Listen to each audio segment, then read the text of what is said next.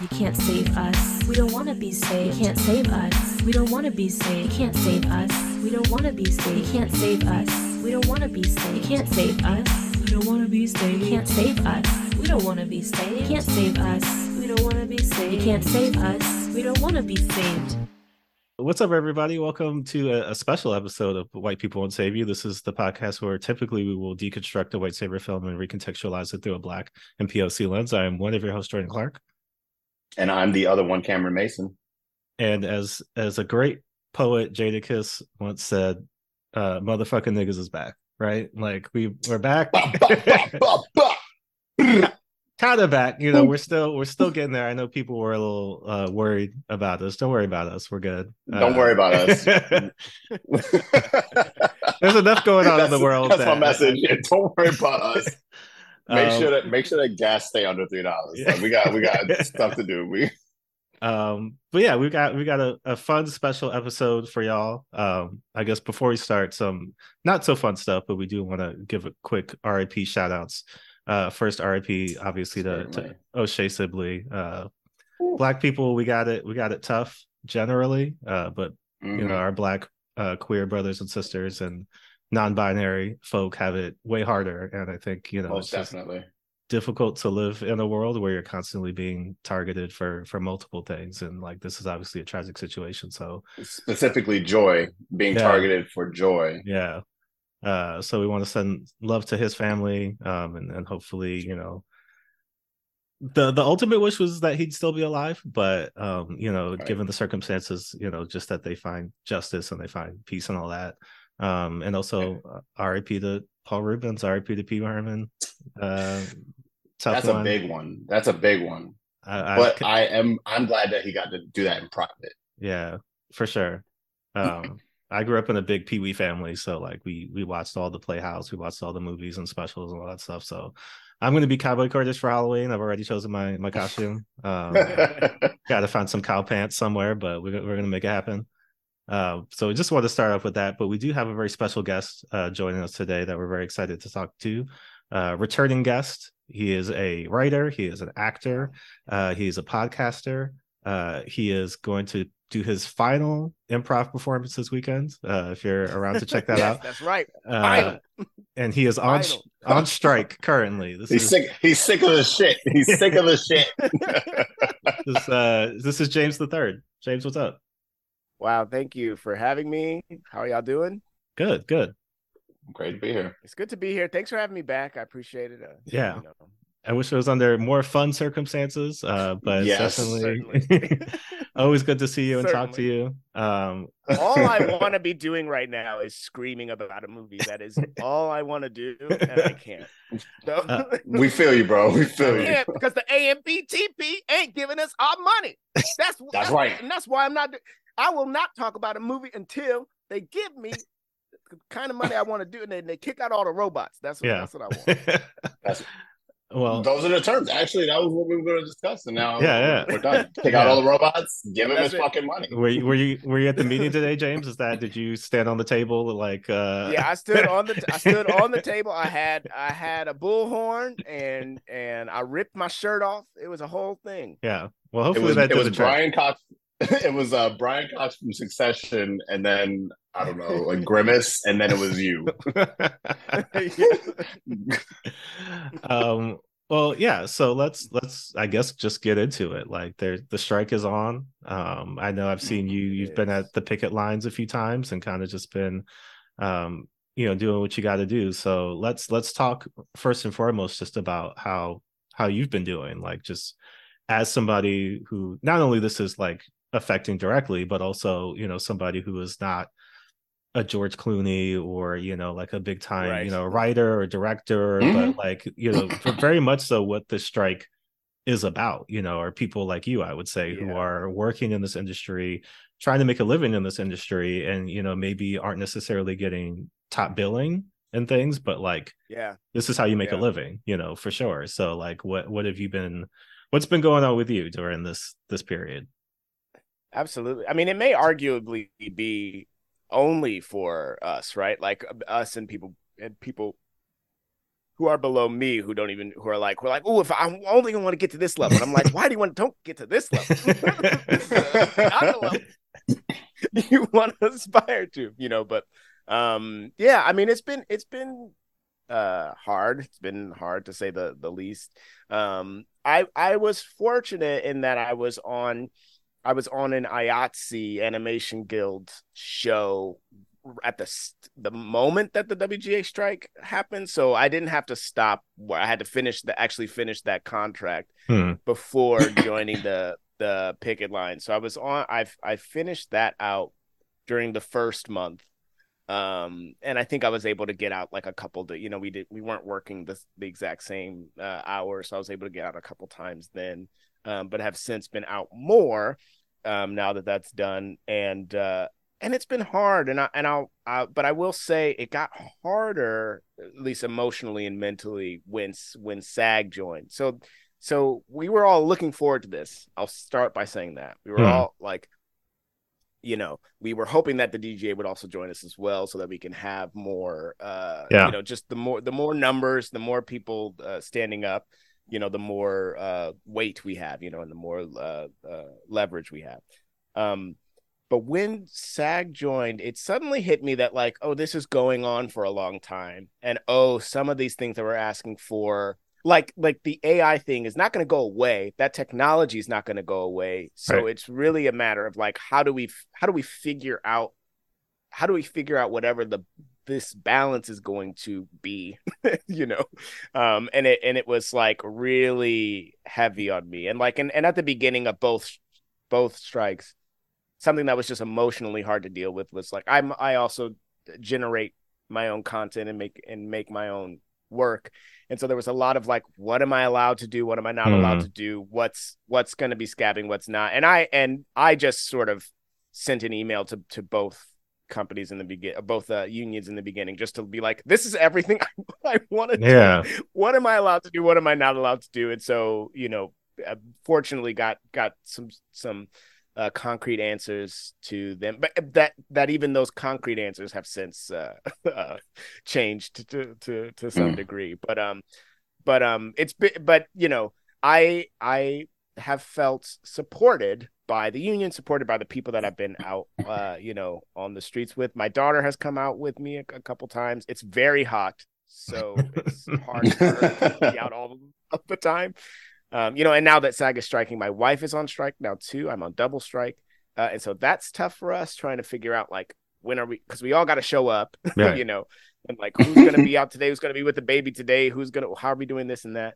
And so that's, you know, those are the ways that it's been challenging. And boy, Let me tell you, that credit card is, there's a limit on that, you know, and it's we kind of tap dancing around it, you know, the double dutch when you about to be in over the line, that's what we're looking at right now. For sure. Well, and I think that's a good starting point to talk a little bit just about like what it is that this strike is about and what actors and writers are looking for, because recently, you know, a couple of weeks ago, we heard that, you know, certain people higher up were just kind of like, hey, let them eat cake, right? Let them starve, let them run it out. You know, we'll see how long they can survive on, you know, whatever that they got. In Shit Valley, California, or talking Shit Valley, California, I guess. That like, that mentality is one, not engendering any, you know, level of sympathy for, you know, the people at the top. Not that people really had any for them, but it was more like, wow, that's how they really feel. Like, that's not, you know, it's like one of those things, you know, like where they catch like a Republican senator at like a fundraiser and he's just like, yeah, those niggers. And you're just like, well, okay. Like, I knew that's how you felt, but like, damn, to hear you say it out loud. Now I heard it. And I also can't use that clip anymore. Come on, guys. Yeah. So like that, you know, to act as if that's the thoughts of a single individual, you know, is not, you know, you got to think, you know, larger than that, because I think so many of them maybe are not saying that exact thing out loud, but it is probably along the same lines of obviously the initial thought, right? Like when the writer's strike initially started, they were just like, oh, they're going to come back eventually. Like, we're not even going to budge, because you heard how those negotiations went. It was just like, no, you know, like there wasn't really like, and it really does feel like and them taking this long to even, you know, to even try to open up talks again, which I think started to today. Yeah. Right. Today, you know, to open up talks again, it's, you know, they waited until the time when they could stop. They could cancel overalls, and typically overall deals are with people to develop. So it's with writers and actors and directors, you know, it's with everyone across the spectrum, but you know, it does feel like it's you wait for that to drain the writers even more. You know, and so yeah, it really does feel like they don't give a fuck. Bob Iger's quote of that we're being unreasonable. When I saw the pull quote by itself, I was like, this is horrible. But then when I saw it within the context of the interview that he was having, when he said when he cited, like, we're still feeling the ramifications of COVID, and it's like, bro, you're making millions. What are you talking about? With a B, are making billions, and you're saying that you're suffering from COVID. I mean, granted, it's like I even try to see it from his standpoint, right? It's like, yes, of course, you are in charge of a lot of different, you know, underneath Disney, there's a lot of different subsets and networks and streamers and this and that. And it's like, sure, that is, you know, the money does start to add up at a certain point, but it's certainly allowing a surplus large enough for you to take home. Like, if you can't talk about COVID unless you're like, and I took a pay cut of X amount of millions of dollars in order to, you know, like I put that back into the company for, you know, you don't get to say COVID in 2023 unless you're doing, unless you did that.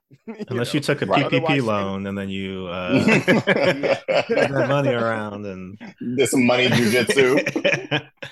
Well, yeah, I think exactly that, because you look at not only all these companies, right? Like I think part of the large issue is that with the advent of streaming, right? Like it was not necessarily an intention, but more like a convenient, you know, like circumstance where it was like, previously it was all about, you know, getting into syndication, and then you get into syndication, and then you get, you know, that money coming out for that. Now that everything is streaming, they didn't really set up any rules for that, you know, like, because I think obviously maybe like 6, 7, 8 years ago, they were like, well, cable television, like advertisers and revenue and all that stuff. And that's, you know, even though Netflix and that was like a big deal, like they were still very heavy on that. And then once everybody made that transition into, well, now we all have our own streaming platforms that we're all trying to get off the ground and like make money with.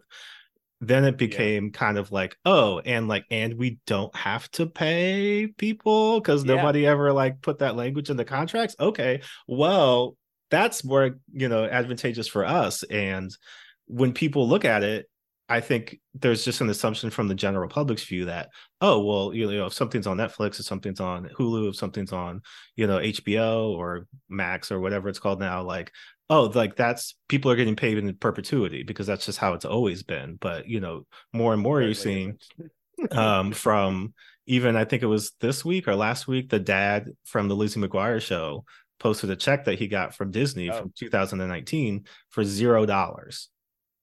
And it was because that's go ahead. Yeah, go ahead. No, go ahead. Yeah, I was just going to say that's not like a prop or like a stunt or anything like that. Like that's what's happening to people because he's a series regular. He's on the show. Like he's not a guy who showed up one time. You know, he's the dad. Somebody had to tell Lizzie how to go to school. Right. Somebody had to tell her.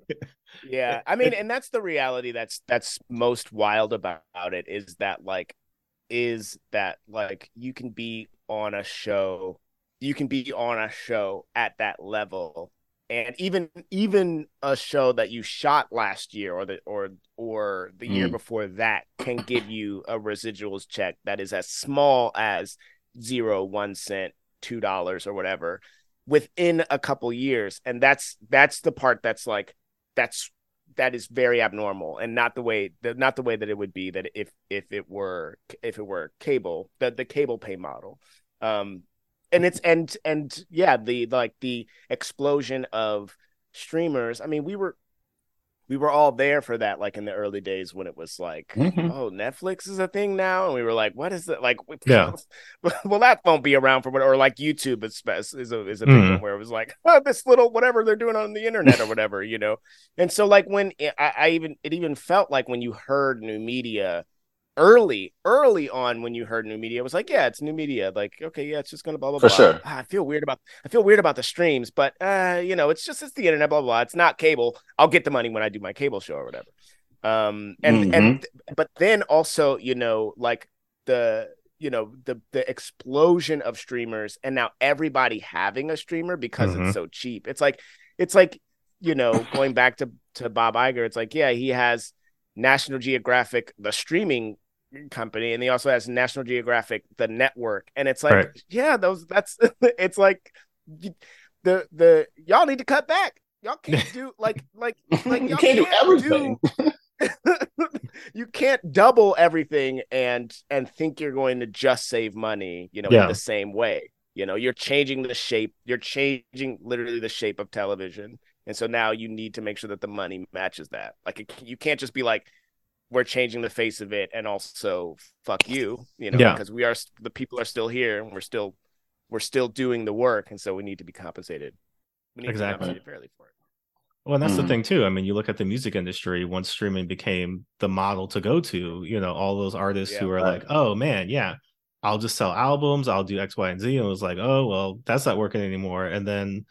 It's not necessarily happening with television yet, but all of the labels came in and they were just like, oh, so like we're not making money off of this anymore. So now we're going to get in on your touring. Now we're going to get in on your merchandising. Now we're going to get in on like all this other stuff.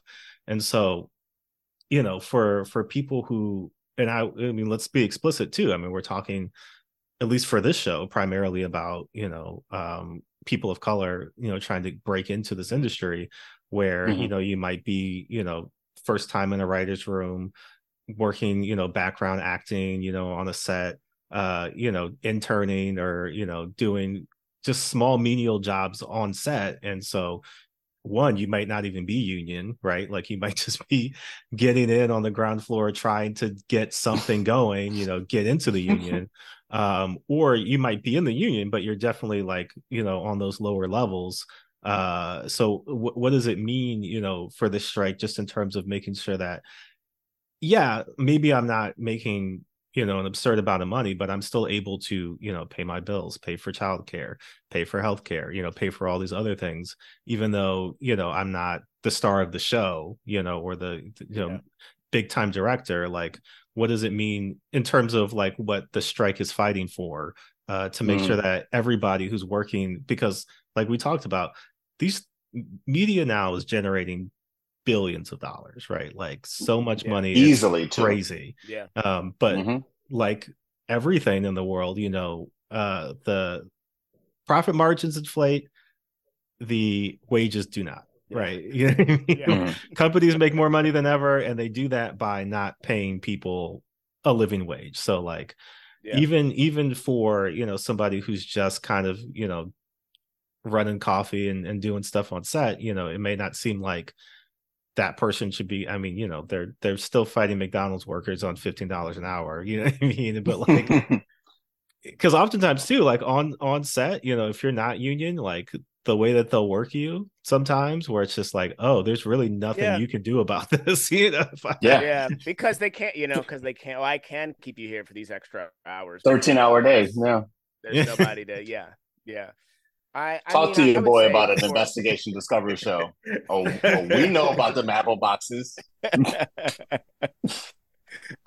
thing that makes me think of specific, I could talk to like the insurance aspect of what it would mean for someone, especially someone like starting. Like I'm in 4 unions: Actors Equity, SAG-AFTRA, WGA, and now IATSE, and I never worked enough to get Actors Equity Insurance the entire time I was doing theater. I just was not even getting that. You have to like get X amount of jobs, blah, blah, whatever, in order to do it right. And you have to make X amount of money in order to get it. Never hit that. I'm still in equity. Haven't done a play in I don't know how many years. SAG. I've been in SAG for the second longest. I got SAG insurance for the first time this year. I think I joined SAG maybe 12 years ago.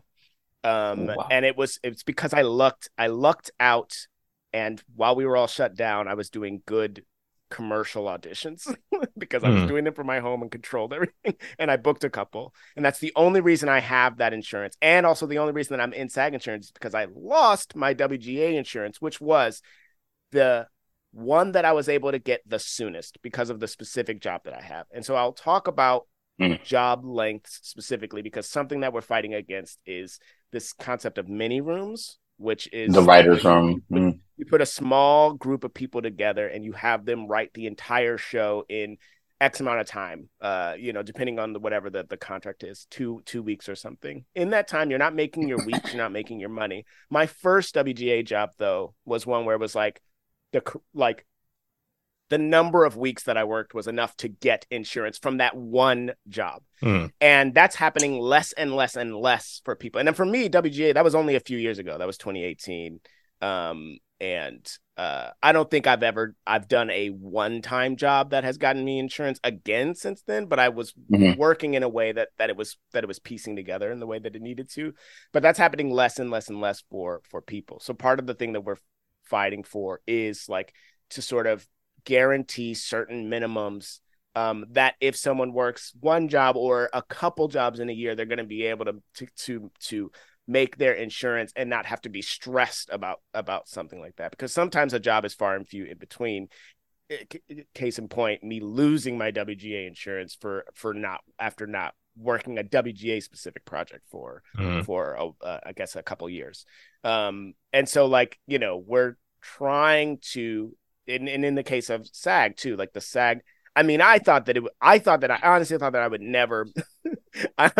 I would never work enough acting jobs to get the SAG insurance either. And that's relatively low compared to WGA's.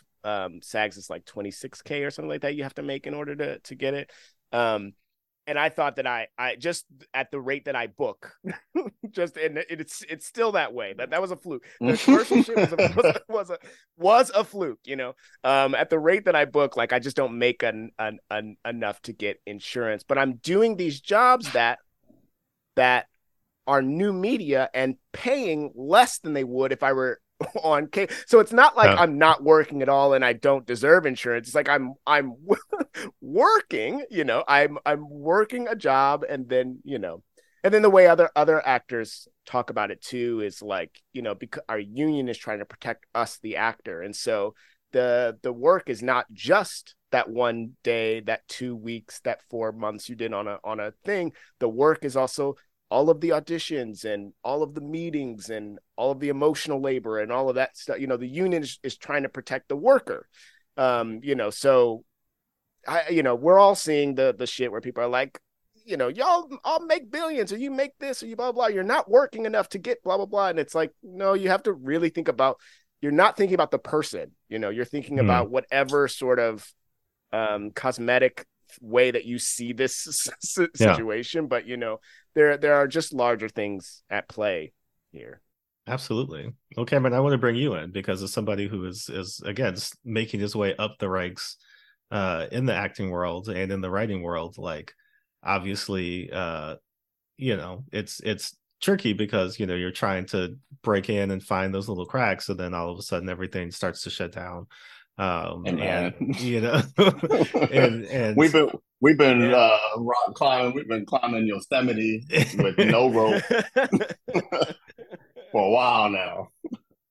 But just because I know you do a lot of commercial work and other things, and again, not being in specific unions, like I'm sure you have experiences just like being on sets and just kind of being like, "Is this okay? Like, is it?" Should I be doing this or I'll say I got very lucky when I got into the industry, my first couple jobs were SAG jobs. I just didn't have to join because I didn't make enough. Yeah. You know how it goes. You'll do a job. You think you're going to get, I'm third builder, whoever this, then I'm going to make such and such. And you're like, no, you're going to make a very low and finite amount depending on who you are in the movie. But that's, that was great. It was just a good experience to just be there and kind of understand what seemed weird and what probably was actually allowed by union standards and things like that. And, over time I've come to be blessed, been on a couple sets that were, very lovely and lovely to be on. And kind of, it's funny, I'm having a very interesting personal journey right now because this year is the first year that I've done a WGA job.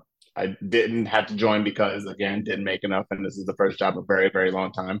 But I got to be in sort of a mini room where I was writing a show for 4 weeks. And I think if they're lucky, I'm pretty sure they just finished shooting before the SAG strike started. So I think they got that worked out. And then I booked something that was scheduled for later this year, a SAG pilot that was looking pretty awesome. And now we limboing. We just on the limbo line, But I will say these things are very exciting, honestly, for a person who's about to join the union, about to hopefully gain a writing job that will force them into the union, hopefully will have an acting job that will force them into the union. And these things are, it looks like, to be paying enough where I can actually join comfortably. So I'm like, okay, let's get these tenets settled. Let's get these things that we want. I'm, like I said, I'm in full solidarity of everything that both unions are interested in getting. I've seen, the sheets listing what, the term sheets and what they have sent back. Actually, I think that's probably the most jarring thing to see as an outsider. Yeah, is the term sheets and literally how they're trying to come to the table with this. The AMPTP is really saying, go fuck yourselves. I think there was honestly the initial term sheet. And that was just a straight up, I don't want to hear it. They literally just threw that bitch in the garbage and just said, I didn't see anything there. And then there's another one that might have come out, I would say a month ago, maybe. That was when they came back to the table, maybe three things had changed. It was pretty bad across the board.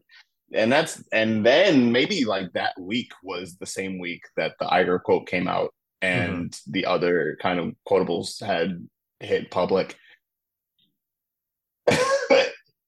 It's really worrisome. It's honestly, and I'm a person who has been non-union for going on 14 years, kind of in and out, outside of the union, or definitely in the industry, and done, plays, theater, commercials, have done all sides of it, written film, written television, written web series. These studios really don't care about what it is. They don't care if it's a web series. They don't care if it's a feature film. It could be literally Indiana Jones 9, and they will say, Harrison Ford can go fuck himself because we got Lucasfilm archives out the wazoo. I can make him go to space, come back, and twirl the moon like a basketball on his finger if I say so. Yeah, they really think it's like this, and I think honestly, it's kind of it feels a little niche to worry about it in this sense, because obviously the horrible things that they said about letting writers and actors go broke, let their mortgages, lapse and things like this. That's horrible. That's horrible for any boss to say to their worker. If you work at Walmart or if you're in the movies, it's all the same. They don't give a shit about you. Mm-hmm. But I think one of the more damning parts about the whole strike, honestly, is the idea that they think AI is going to just kind of save their asses, write their movies for them, act their movies for them. Well, that's really disconcerting. Disconcerting. Let's jump into this because I got a few interesting things that I wanted to cover in regards to AI. Shout out to Philip Lewis. I don't know if everybody follows Philip Lewis on Twitter, but yes. X, whatever the fuck it's called. I don't know. X Corp. Yeah. X Corp. Phil is always one of my favorite. X Corp. We're getting closer to Weyland Yutani here, but Philip Lewis is one of my favorite follows because he's always sending out just stories you would never find or never see. But one of the things he sent out recently is that Netflix is hiring for $900,000 per year an AI product manager. Disney is looking for a generative AI specialist, and Sony is seeking an AI ethics expert amid the Hollywood strike. So right now, during the strike, they're saying, "Hey, we won't give you any money, but we'll give somebody $900,000 a year." $900,000. Who at the company is getting a yearly milli to be chilling. An AI product manager. And then I kind of think it's fake, honestly, or a little fake at least. I don't think they're offering somebody $900K. You would think. Front. I don't know. Especially if it means that they don't have to hire other people. They might be looking into that because there's also the story that poor soul. That was on NPR recently about movie extras worrying they would be replaced by AI via these body scans that are happening on sets. And, some background actors were talking about it, specifically if they're working for, say, a Marvel or like these bigger production companies where it's like they come to set, they do their makeup, they do all that stuff, and then they get body scans. And like everybody's doing it, like the actors, like the principal actors are doing it, but like the background actors are doing it, and then it's kind of like they don't really know what happens next because there's nothing technically stopping from studios from owning their image and likeness in perpetuity because they will scan them, and then in certain respects, in certain scenes, they'll kind of use them, quote unquote, as background and digitally recreate them in the background, for these larger crowd shots where technically they're shooting on a green screen, nobody's there. But then it's like, who's to say that you might look up one day and like you're giving Captain America a coffee, even though you didn't film that scene, or something else is happening. We're just kind of like, is that me? And the way that it's being discussed is like, yeah, we're going to do that. It seems like that's kind of what they're leaning towards. And a lot of the language and respect towards that specifically, anything, right? Anything they can do to not pay people, anything they can do to cut corners, anything they can do, if Disney could those special effects, that like big wall of text that you see at the end of these movies, if they could just replace that with AI digital effects by single Melvin. Company what I mean? By Melvin, AI technology by Melvin. The guy we're paying $900K and it's Melvin, and he doesn't see his wife, and he sleeps at Netflix. But he sleeps in Ted Sarandos's little drawer. They would absolutely do that, you know what I mean? And I think that's the thing. Like, actors and writers are, raising this alarm, and a lot of people are like, "You guys are crazy! Like, why would they do that? That's not going to happen." There's no. You guys are being hyperbolic. They're certainly going to do it. Yeah, but they're certainly going to do it. I would say, we're not going to get deep into it, but like, if there's one thing that we should all take away from the Oppenheimer movie, it's that the hubris of man. The hubris of man can destroy a lot of lives, right? Like, you don't build a bomb thinking that they're not going to use said bomb, right? And like, you don't introduce this technology and assume that, these corporations won't use it for their benefit. Like, why would they not do that? Even if they tell you they're not going to do that, why would they not do that? You know what I mean? Like, there's no reason that's, unless it's literally in writing, literally against union rules, literally against, there's actionable consequences for them doing that. Like, yes, they're gonna do it. So, I guess both James and Cameron just kind of talk about, from your perspectives, like, if people are saying, AI, like, that's not really a problem. Like, you guys this technology is years away from being able to do the things that you're worried about. Like, why is it still something that people should actually be concerned about? So it's a huge problem, and it being years away is the problem, right? So like we are where we are with streamers, because the last time we struck, we were like, oh, we need to make sure we figure out these DVD residuals, blah, blah, whatever the other things were. You know, streaming blew up and it became the dominant thing. And now a bunch of people are poor, right?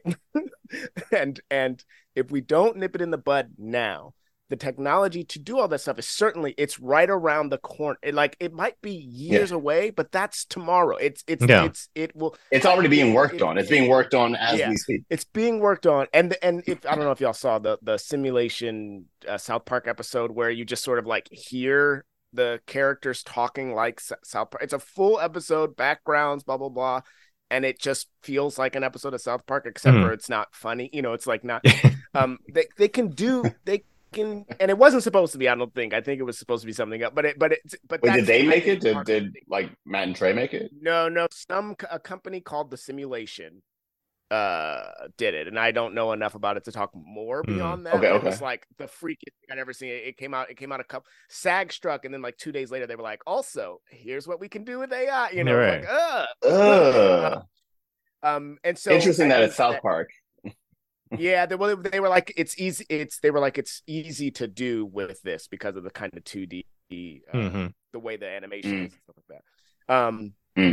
So like that's the problem, is that it is years away, but it will get here, and we need to nip in the bud the law of how you can use someone's image now, you know, and how it's done with respect to these companies that relied on these other unions and these people of these unions in order to make work, you know.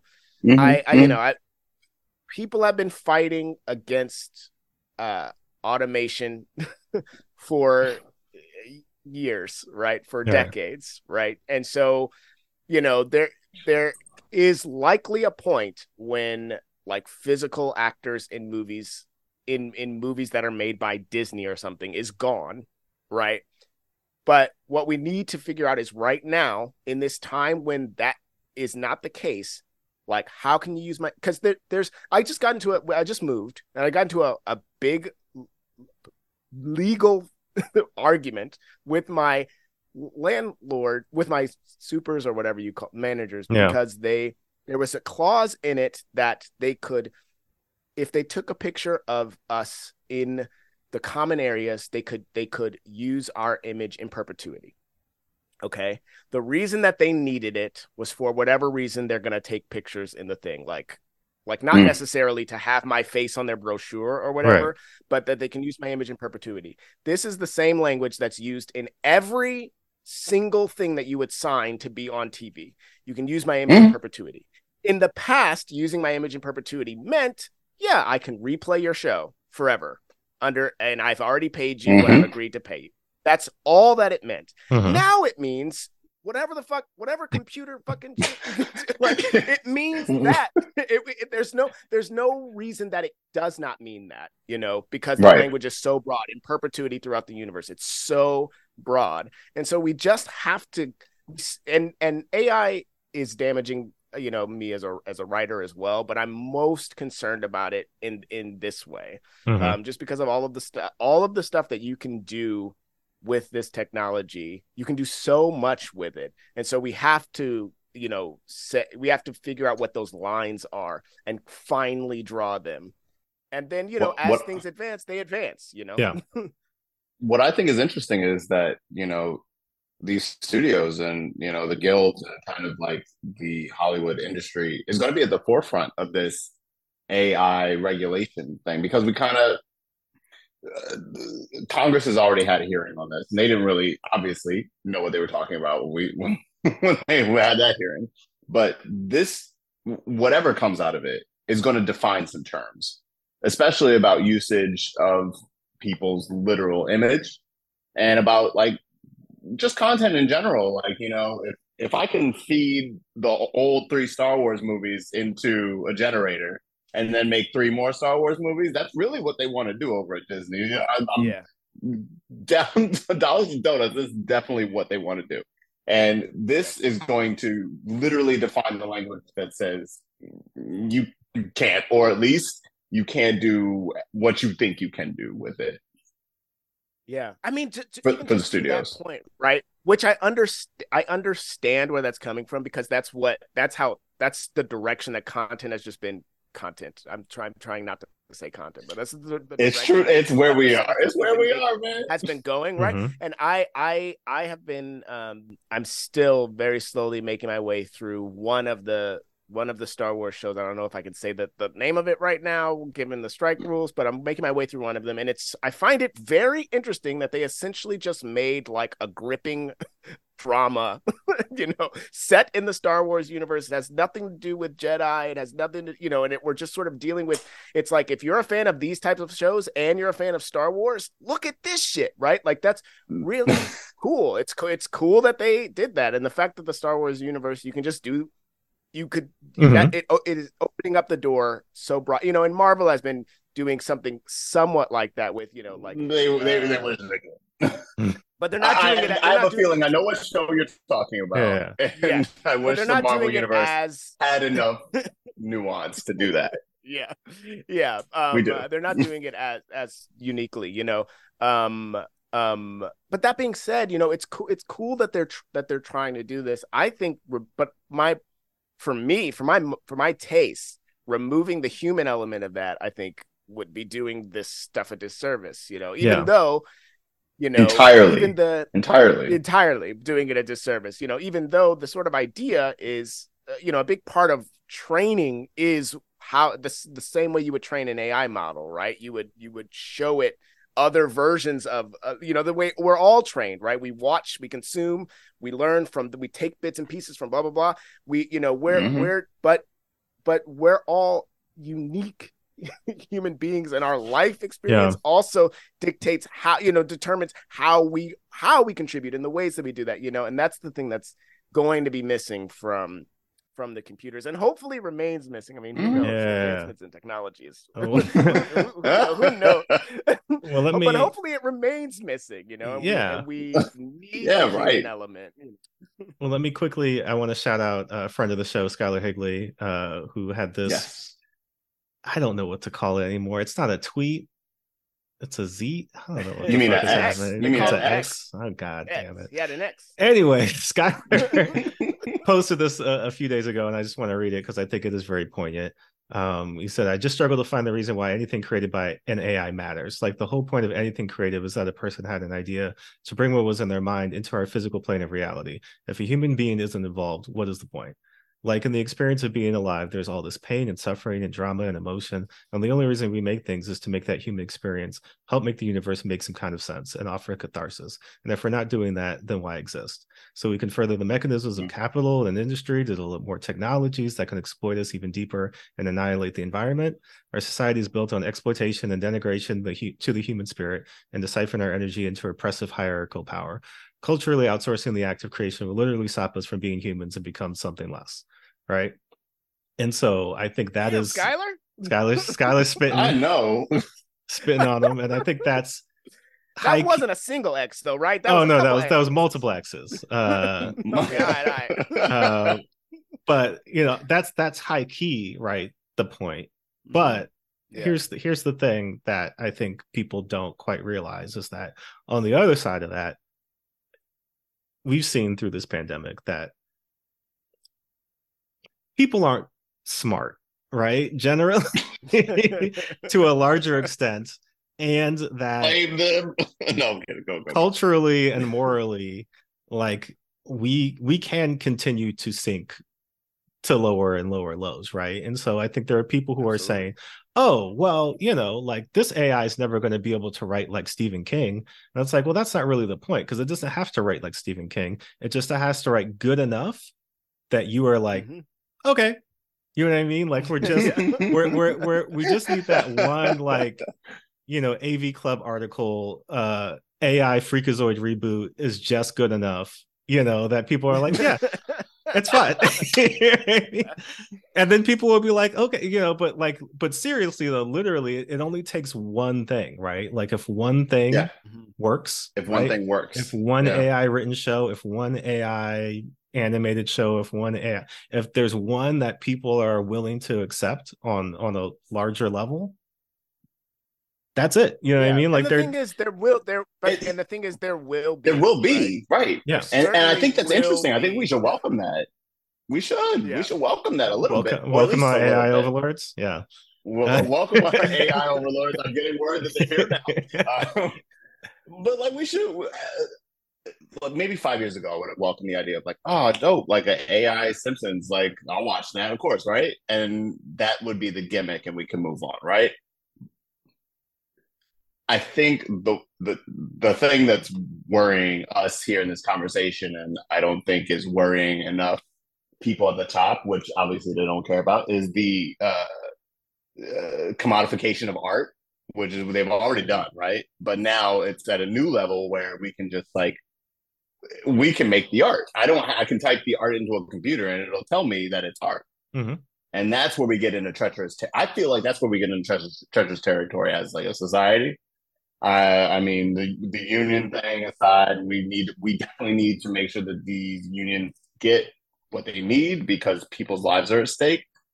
But going forward as a society that like cares about exchanging human ideas and exchanging ideas that like you just said, make, or like Skylar just said, make our experience, you know, that much more communal. It's weird because like we know that there'll be some dummies who will be like, man, that AI Idris Elba show on Netflix was like fire, dog.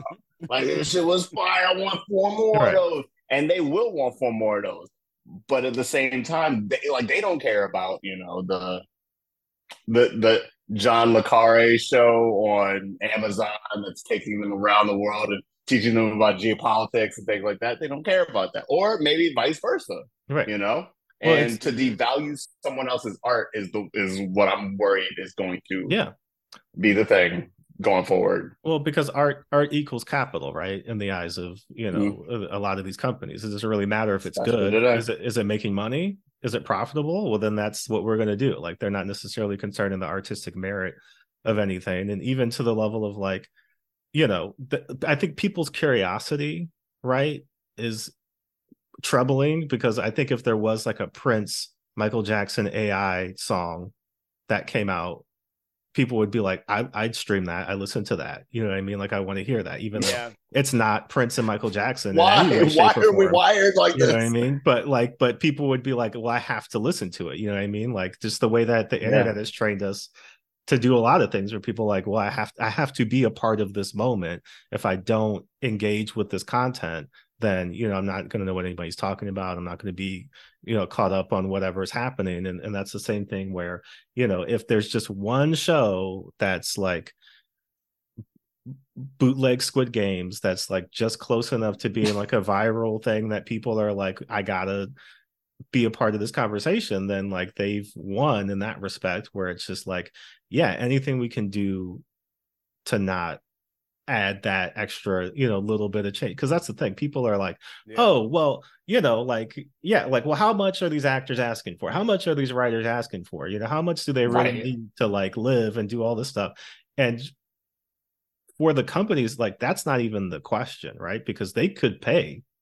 They got the money, you know what I mean? Like, that's not really, it's the, you know, even now, right, inflation continues, not necessarily because that, you know, inflation is necessary, but it's because we agreed that we will pay $7 for kombucha, right? Like, they're like, okay, well, we're not going to go back to $5. You're already paying $7. You know what I mean? Like, we're going to keep it at the same price that it is now, right? And it's like, well, you've already accepted this AI generated, you know, TV show or whatever. So like, why would we go back when, you know, we've already, you know, it's just the bare minimum, right? They don't have to make great art. They just have to make something that's good enough that people will say, hey, okay, you know, I'll watch 5 hours of that, you know, and then that's kind of it. And it even just thinking about this, like it really is sort of coming down to like this specific fight, and I guess any other time anyone is going to fight against AI.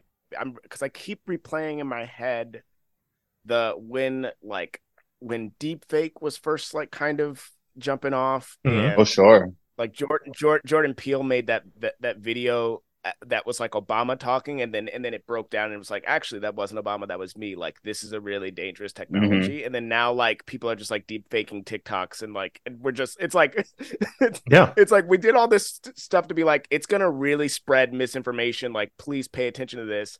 And then now it's like, you got the Deepfake app on your phone and you can just do it. And no one, we didn't give it a second thought. It's still, and it's just getting better. Right. Yeah. So it really is going to come down to like us trying to stop this right now. Because even save the world, right, the actors are going to save the world. And not even, we're not going to stop the AI again from being, because they're going to keep working on it. But like, in terms of like how it's used, and how it's what's legal and what's fair and stuff like that. I think it does come down to that. All right. You heard it from James. Skynet is inevitable, but maybe it is. It's simply inevitable. The most Bezos and Richard Branson and whoever else, they have spaceships now. They have Elon has. They all have spaceships. Get the fuck out of here. They know. But the problem is that AI is running the spaceship. So, like, they better make sure that. Where do you think you're going, Elon? Why does Elon's AI sound like Earth? Did I do that? Yes, I did. Well, I guess just to kind of to wrap this conversation up, at least this portion of the conversation, let's talk a little bit about what people can do to help support actors and writers and people who are striking, because obviously, if you're not a part of the union, you're still kind of out of the loop of maybe what is happening and like ways that writers and actors are getting support. Obviously, you see bigger name actors, George Clooney and others, donating money to specific funds, but like, people like yourself, maybe you're not necessarily doing any movies or television or other things, but you are still working and trying to make some money. And there are funds and things that are circulating that are helping people out. So talk a little bit about what people can do to kind of help, bolster the strike. Yeah, I mean, I know there's the Entertainment Relief Fund, which I believe is covering WGA and IATSE, and I'm not sure if SAG is now and other sort of like wider crew that's affected. I'm not sure if SAG is now roped into that. I think SAG-AFTRA also has a fund as well. That if you have funds to donate, please donate to those. Like, we're not asking for a consumer boycott or anything like that. So we're not saying like, just cancel your Netflix or cancel your this, that, or don't go see Barbie or whatever. Like, still go see movies. I'm not saying go see any specific movie because I'm not allowed to say that. But still attend. The things that you're. Go to the movies and just spin in a circle. And see what you like. And then go in whatever direction you want. Go to the box office and say, "What do you think I should see today?" And just be surprised. And I would just say, like, educate yourselves on this, because I feel like there's a lot of misinformation out there, and so like.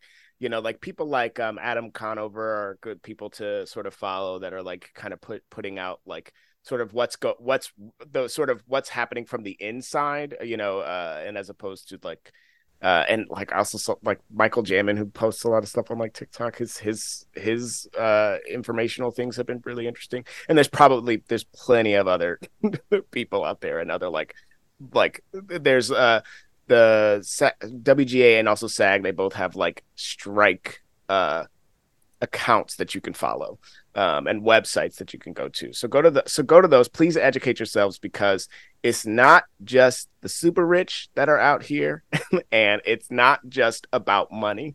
It's about there's a whole other swath of things that we are trying to figure out and get on top of. So please educate yourself. Nice. Well, we have had a very serious conversation, but now it's time to have a little bit of fun. We're gonna go around. I just have some things that I'm just could have put in the good news category that we can kind of we like that talk about and react to, because the world continues, you know, even though our entertainment industry is on strike. There's other things happening that I'd like to get both of your reaction to. The first being obviously what everybody's talking about. Boston Cop slided out of that, shooting out of that slide. Oh my god! Wait, what? You're gonna have to. I don't have to explain. You haven't seen it. We're gonna watch it. Okay. Look at this man! My god, you got pulled up.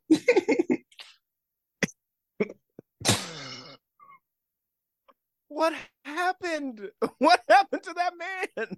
He's so out of his element. He was going down the slide at this playground and just like shot out of it. And I think that's not a person came that out just face trying down. Yes, you can't do that. How does that happen?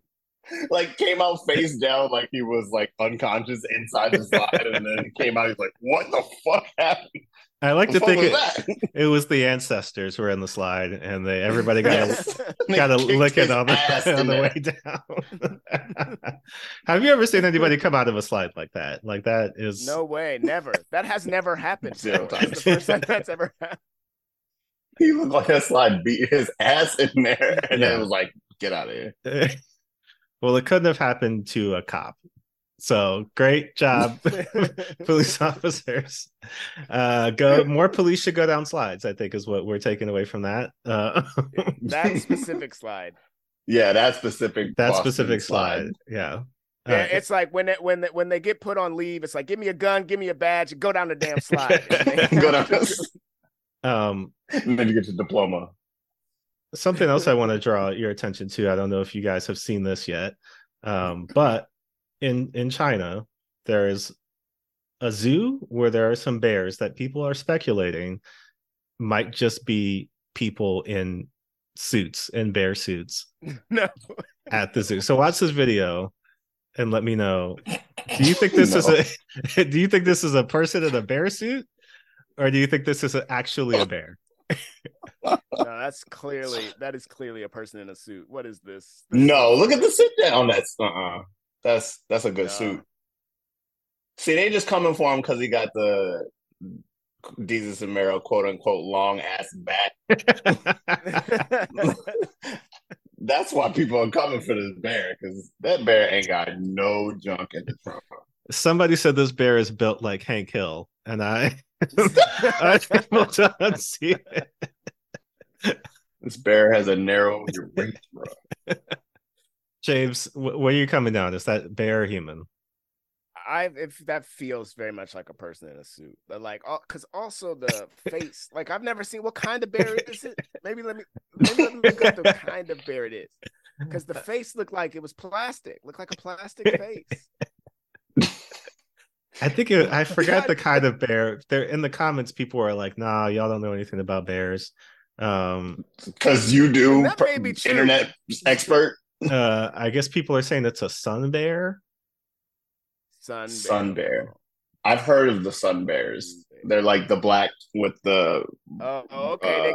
They got the plastic face. Yeah, okay. They do got a plastic face. Oh no! Okay, this is how they look. No, never mind. I ain't no human. People just don't know nothing about bears.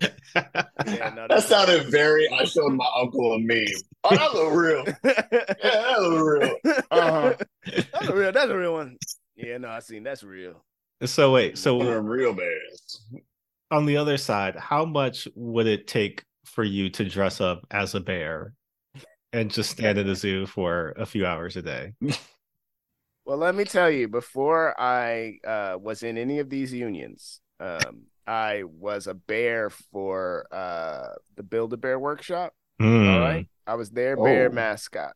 Okay. Not in a zoo, obviously, but it's not quite different. I mean, I don't know what the difference really is. So I have done the mascot work, and then I did it again later in life when I was a member of a couple unions. Not as a bear, but as something else. Mm. I was a bowling pin in Times Square. Because sometimes you don't know what job you're going to get. You know what I mean? Hey, you don't know where you're going to need you. And so... I feel your struggle, brother. I feel your struggle. Yes. It didn't take much for me to do that. It just took me needing however much the hourly pay was at that time. How much did it? Yeah, I'll do that. Yeah, I'll do that. That was the extent of that interview. Yeah. Yep. I mean, you know, like, are there certain benefits? You know what I mean? Like, all right, I dress up as the bear, but do I get like some fish, or, you know, like they're throwing you fish, bro? Yeah, like it's not like a salmon steak, man. It's not poke. Yeah, it's just a raw fish. Yeah. Well, it's just a fish. Hey, to shout out to the Flintstones. It's a living. You know what I mean? You gotta get it how you live. Yeah, it's a living. Yeah. And this is just generally good news. This isn't. I mean, we can certainly comment on it, but Henrietta Lacks' family won a historic settlement recently, as they are now being fully compensated for the use of her cells.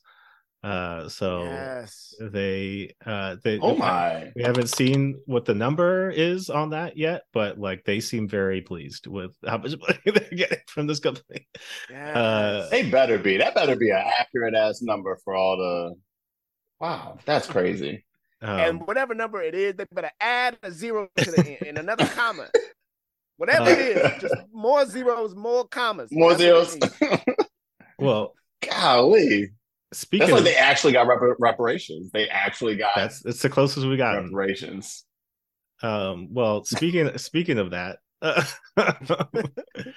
here's a story that is insane. And we can. I just want to get everybody's reaction to this. I'll read the article as written. Frank Siragusa was not happy that the Mexican pizza he paid $5.49 for at the Taco Bell in New York City last September appeared to contain only half as much beef and bean filling as the photo in the chain's advertising. So he sued. Yeah. So this man is suing Taco Bell for false advertising for the Mexican pizza, veggie Mexican pizza, Crunchwrap Supreme, Grande Crunchwrap, and Vegan Crunchwrap as containing at least double their actual content. What do you think the chances of this man winning this lawsuit are? And do you believe that Taco Bell is skimping on the meat? So I don't know how fair this is or even how similar these two stories are. But this reminds me of there was somebody who sued because a movie trailer had an actor in it.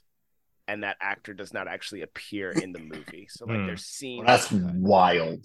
And they won that suit, which I actually think I think it does make sense because you are using this celebrity, you're using their face to sell this movie, and then if you cut them out the damn movie, you know, it's like when I don't know if y'all remember, but when The Faculty came out.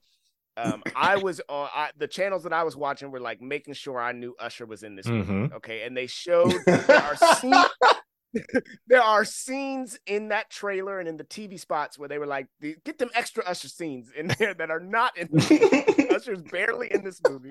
But I was seeing all of the Usher scenes. Okay. Yeah. And I remember that. And I believe that to be false advertising. Okay. I believe that.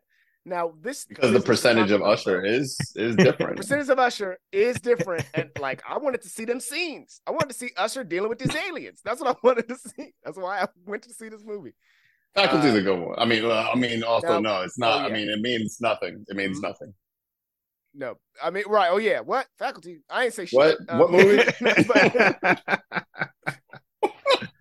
But I feel like this, in terms of the advertising of food, I feel like you gotta, there, is it double meat or are they accentuating the meat? You know, what's the difference? You know, I don't really, you know, how can you really tell if it's not the same amount of meat? Like you can't hold up, you've never been able to hold up your Big Mac to the picture of a Big Mac and said that shit looked the same, because it never has. It has never looked the same. Exactly.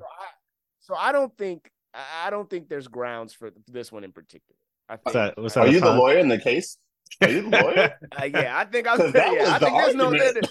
We gotta throw out this. Is that the exact argument? I just see you in the case, like, I rest my case, y'all. As I eat a Big Mac. Eat the evidence that you submitted. But it's never been, you've never been able to match the pictures to what you get at those places. Never. And especially at a Taco Bell. Yeah. Especially at a Taco Bell. Like, how many times have I seen a soft taco that was literally... Yeah, I mean, that's also arguable. I would love for Taco Bell to get out of this on the loophole on the grounds that there's not enough actual ground beef in the meat to technically be considered ground beef. So we're not you're suing for the wrong thing. This isn't even. Yeah, I was about to say this is slippery ground, man. Y'all. I forget because I would be in that courtroom like, y'all really want to talk, or y'all really want to talk? It's wild to me. Because I vividly remember, I want to say in like 2012, 2013, where there was just a whole controversy about like what was in Taco Bell ground beef. And like the CEO of Taco Bell came out on video and said, I remember this. Like it's like 80% ground beef, 20% like something else. And I was like, that's too, like 1% is too much. Something else. Yeah. So like 20% is a fifth of the food.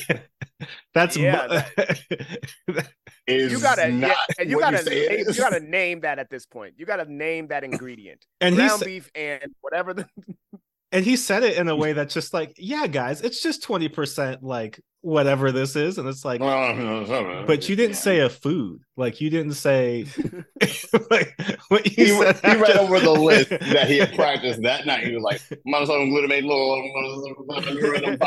it is 20% that, yes. Right. It is that. In the same way that like Pringles technically can't be called potato chips because it doesn't have enough potato in it to be legally a chip, so it's like a crisp, or like they made up some other word that's like, if you just scan the box you wouldn't really think about it, but when you look at it you're like, that doesn't say chip. That's another word. I don't know. You're telling me it's a chip though. No, run that back, Pringle. Run that back, Mr. Pringle, because you're saying it's a chip. Yeah, but it says it's a Lays bag. Yeah. I got a Lays bag. I got a Lays bag right here. We can go through it right now. Well, yeah, that's all the extra news that I got. I have some news about white people, but I really don't care about white people. I think the thing that has been great about our hiatus is I've been kind of blissfully unaware of what white people are up to. I've checked every once in a while, but. I haven't seen a white person in weeks. So. Yeah, it's crazy. I'm sure they're out there. You should, I was about to say, you should also check your door, James. You should check your door. Yeah, I'm gonna assume they're right behind there. They're right outside. Right outside, waiting for you. But I guess, yeah, we'll see. I mean, Donnie Boy got himself indicted yet again, and he is facing more and more charges. And I'm sure is this one? Do we? I don't. I hate to discuss this. I hate that we're discussing this, but I want to discuss it. Is it? You think this one? Y'all think this one? Well, I think if they don't put him in jail now, the thing I don't know. I don't know if it's the one. I do know that it has to be the one. There's another. Yeah. At this point, yeah. You cannot these charges. I love that the judge, on the condition of like releasing him, gave him like explicit directions to not break the law. Like they were just like, don't intimidate witnesses and jurors. This nigga doesn't operate within the law. He read the law once and he was like, I got it. I know. I understand. I get it. No, somebody. And now we're here. Yeah, Don Jr. gave him the law on tape, and he was like, "I'm not listening to that shit." Send Daddy the tape. Send Daddy the tape. He wants to see the law. We want to know if it actually says what it's going to do. Yeah, I don't know. I would say my thing. I don't know if it's my favorite thing, but it's been impressive to watch. Is all the Black GOP, either like presidential candidates or like higher ups, having to like continuously twist themselves into a pretzel. One, for Ron DeSantis, who like boy, does he know a black person? Probably not. But them just having to like say, you know, like, I guess, yeah, slavery, that wasn't great, but you know, people, some of them liked it, right? I don't know. Some of them liked it. But then also, yeah, just having to continuously like try to back Trump, but not back him, but still back him. But it's just like, damn, like y'all really, Tim Scott and the rest of y'all are. Let's see what the bottom falls out, because I don't know what's going to be left for you when all this comes crashing down. Because of all the people, the Nicholas brothers are in heaven looking at these GOP blacks like they are dancing harder. You see how we danced when we was on the planet? I did the splits over your head. He was like, nigga, I know.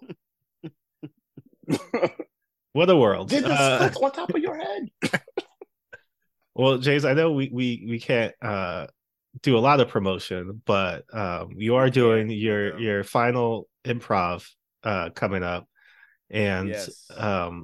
Before maybe I'm doing my final improv show on Sunday the 6th. Will this be out? When is this? What is this going to come out? People listen to this now. It's going to come out tomorrow, so it's going to come out on the 5th. Yeah. Yes, August 6th at 7 p.m. at the UCB Theater, Franklin. I guess the only one in LA now, but the UCB Theater.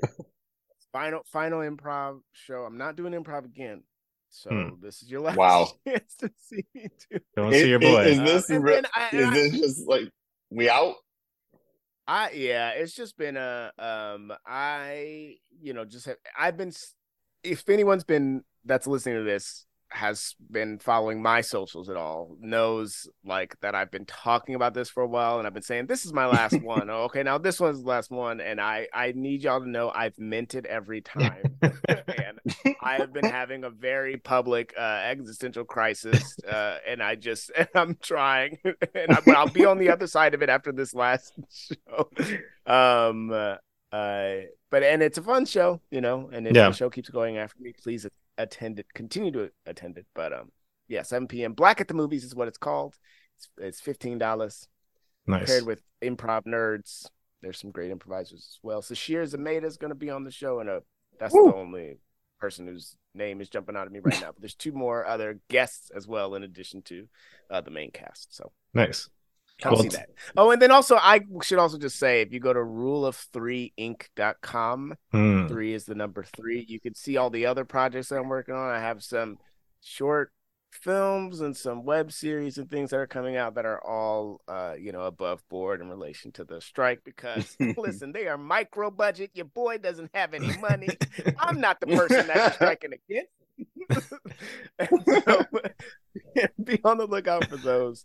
They should be a lot of fun. Nice. Well, to get us out of here, Cameron and James, as two veteran improv performers, give us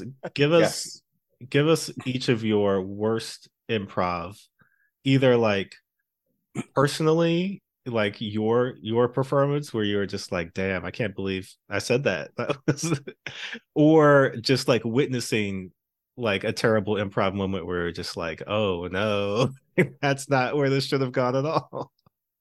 Cameron, I'll let you go first.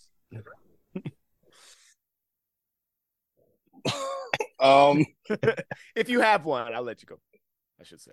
I think, I mean, it was obviously a joke. But I saw Amy Poehler call Horatio Sands a dirty gypsy at an ASCAP show once.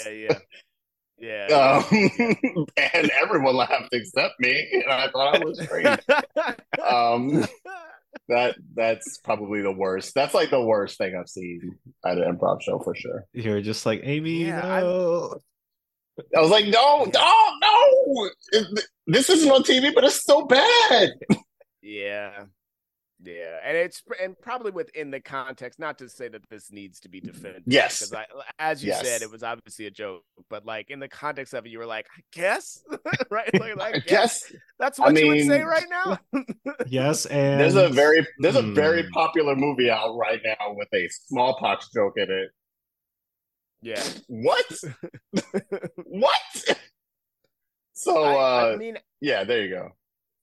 In terms of, I haven't seen anything like that from someone like that. I'm sure I've seen, you know, just countless shows where someone is just like being racist for no reason, or like someone that like labeled. Oh, one time somebody labeled me Shaniqua for no reason. It was just like, oh, I'm just black, and I guess in this moment, reacting in a way that you feel like you should call me specifically Shaniqua. Do you know what I mean? Do you know what I'm saying? Yeah.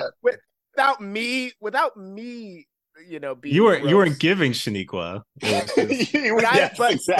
let me tell you, all I was doing was like, I will describe what I was doing, because it was now a long time ago, and it was in a class, but I was just like, I started the scene a little upset, and then and I could have also been male. Okay, I could have still been myself, you know. But it was like Shaniqua, and I was like, "Wow, a lot is happening." You are telling me a lot about what I'm putting out into the world, and then also about what is potentially racist about you. You know what I mean? There was a lot of things happening with that. So, yeah, that and probably know, hey, not necessarily. Yeah. Well, no. Go on.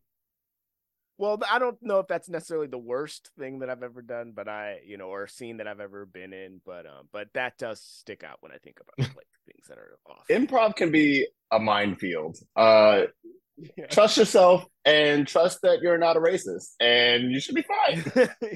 That's the thing. I mean, when it's flying back and forth and it's the heat of the moment, you learn a lot about people, because just what comes to the top of your mind is not often. I mean, yeah. We've all been there as improv artists. I'm not saying I said some wild stuff before, but I've definitely been like, "We'll say that. Don't say that." Yeah. Well, I mean, it's, you gotta have that talk first. You gotta have that joke. That filter on that is just kind of like, all right, like I know maybe we're in the heat of the moment or going back and forth or joking about something, but like I'm sure you know there's been people who know things about people and improv context have said something that nobody else thought was offensive, but the other person was like, okay. We're going to have an improv fight now in front of all these people that, you know, nobody knows we're fighting, but this is a improv my hand across your face real quick. Well, this has been great, James. Thank you so much for joining us. You know, we always love talking to you. Thank you for having me. You know, you've got some projects that we would love to talk about in the future. Yes, we would love to. We are able to speak on them. And so that's we're definitely going to have you back on. Yeah, please come on back and let's talk about some of that stuff a little bit. But before we go, let everybody know where they can find you on social and all that stuff. I'm at Rule of Three Inc. on Instagram predominantly, but I guess also X and TikTok and other things as well. Rule3inc.com. 3 is the number 3. Listen to Black Men Can't Jump in Hollywood. That is a podcast wherever you get your podcast. We're on Red Circle and Apple for if you want to do like a premium thing, Patreon. But we're not reviewing new movies right now given the strike, so you can look at our back catalog, or you can visit our back catalog in the meantime, and we may be doing some interviews over the next few weeks until things get resolved. Nice. Ooh. What about you, Cam? I'm praying to strike ends so I can go do a cool pilot in a couple months. And honestly, I'm praying that for you as well. Let's keep the prayer. Send the prayers up. Yeah. Send the prayers up, y'all. Other than that, working corporate is super lit. If anybody wants to go corporate, I would highly suggest working for people with millions of dollars who undervalue your talent and work ethic. Other than that, stick around here. We're going to come back. We're going to be back. White People Can't Save You. We're going to be very back on the White People Can't Save You podcast. We can't talk about movies, but there's stuff we can talk about. So we going to figure that out. And hopefully strike ends sooner than later, and terms are met and people start to value each other a little bit more. Absolutely. I'm Jordan Clark. You can find me on Twitter. You can find me on whatever that site is called and Instagram. You mean X videos? Ooh. Videos. It was the first joke I heard when it came in. I was like, oh, guys, how did he not see that? You know what's messing me up though, because it's still Twitter.com. Right, like whatever you see, so it's still Twitter, and like even in the bird is still on the iPad version. Yeah, the bird is still there. Even in articles, people will now say like on X, formerly known as Twitter, like they keep having to reference it because people would be like, "What are you talking about? What is X? You know, you're talking about what you're talking about. It's X. What is it? What are you talking about?" My company X. Yeah, he's got his own fucking who's on first. He's a brilliant businessman. You can find me on social media at jrsosa18. Comic stuff is coming soon. I'll tell you guys about what I'm working on off air because I can't. It hasn't been announced yet, but it's coming soon. Okay. Artwork has been done. I'm a couple issues into it, so that's always exciting. So yeah, we'll talk about that. We're gonna come back, like Cameron said. Coming soon. Hopefully we'll have some live show stuff to talk about soon, and you know, get all that going. But thanks to everybody for checking us out. You know, we'll be around, we'll be back. I think we're going to do another live watch soon also. So cool. We'll have more bad movies. James, if you want to live watch a terrible movie with us, if you're allowed to do that, like we can figure out the parameters of that.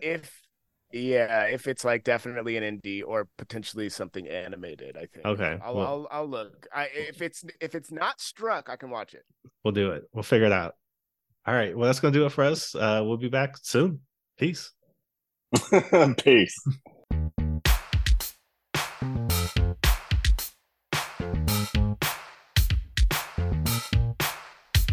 You can't save us. We don't want to be saved. You can't save us. We don't want to be saved. You can't save us. We don't want to be saved. You can't save us. We don't want to be saved. You can't save us. We don't want to be saved. You can't save us.